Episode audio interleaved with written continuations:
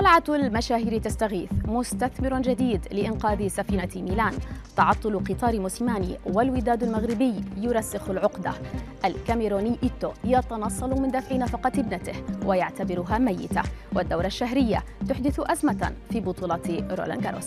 هذه الأخبار وغيرها تتابعونها على العربية بودكاست. نبدأ أخبارنا من دوري أبطال إفريقيا وتداعيات النهائي الذي انتهى عصيبا على الأهلي المصري وجماهيره وسعيدا على الوداد المغربي بفوزه باللقب للمرة الثالثة في تاريخه.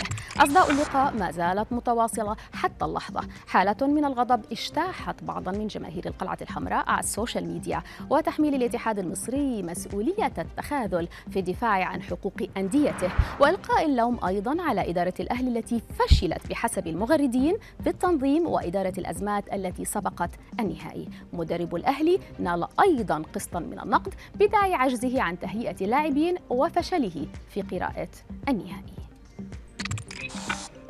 مواقع التواصل الاجتماعي شهدت أيضا تفاعلا كبيرا من قبل عشاق ريال مدريد الإسباني إثر سيطرة لاعبيه على جوائز دوري أبطال أوروبا 2022 آه، الاتحاد القاري منح المهاجم الفرنسي كريم بنزيما جائزة أفضل لاعب والنجم البرازيلي جونيور جائزة أفضل لاعب شاب. نتحول الآن إلى إي سي ميلان حيث ستكون الفترة القادمة حاسمة للنادي الإيطالي للكشف عن هوية المالك الجديد بعد صندوق إليوت الأمريكي. ووفقا لصحيفة لاجازيتا ديلا سبورتس الإيطالية فإن رئيس مجموعة ريد بيرد قد وصل البلاد أمس الاثنين من أجل توقيع اتفاق مبدئي للصفقة بقيمة تصل لأكثر من مليار يورو.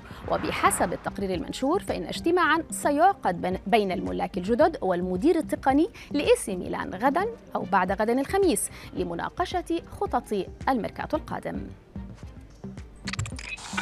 ننتقل إلى سامويل إيتو لاعب برشلونة السابق والرئيس الحالي للاتحاد الكاميروني وخبر تورطه في قضية عدم إعالته لابنته حيث كشفت صحيفة موندو الإسبانية بعضا من تصريحات لاعب إنتر ميلان السابق يطالب فيها صديقه بعدم مضايقته في قضية ابنته لأنه يعتبرها ميتة هي وأمها.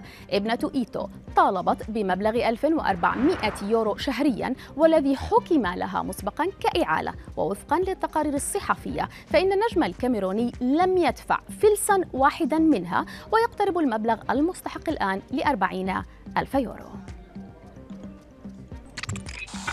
نختم مع الكرة الصفراء وحجة آلام الدورة الشهرية التي بررت بها الصينية تشينغ وين خسارتها أمام المصنفة الأولى عالميا البولندية إيجا ببطولة فرنسا المفتوحة للتنس. ابنة التاسعة عشر عاما بدت في طريقها لتحقيق مفاجأة بفوزها بالمجموعة الأولى قبل أن تهيمن البولندية على المباراة وتفوز بها. لتخرج تشينغ بعدها وتصرح برغبتها في أن تكون رجلا في الملعب حتى لا تعاني مستقبلا من مثل هذه التقلصات.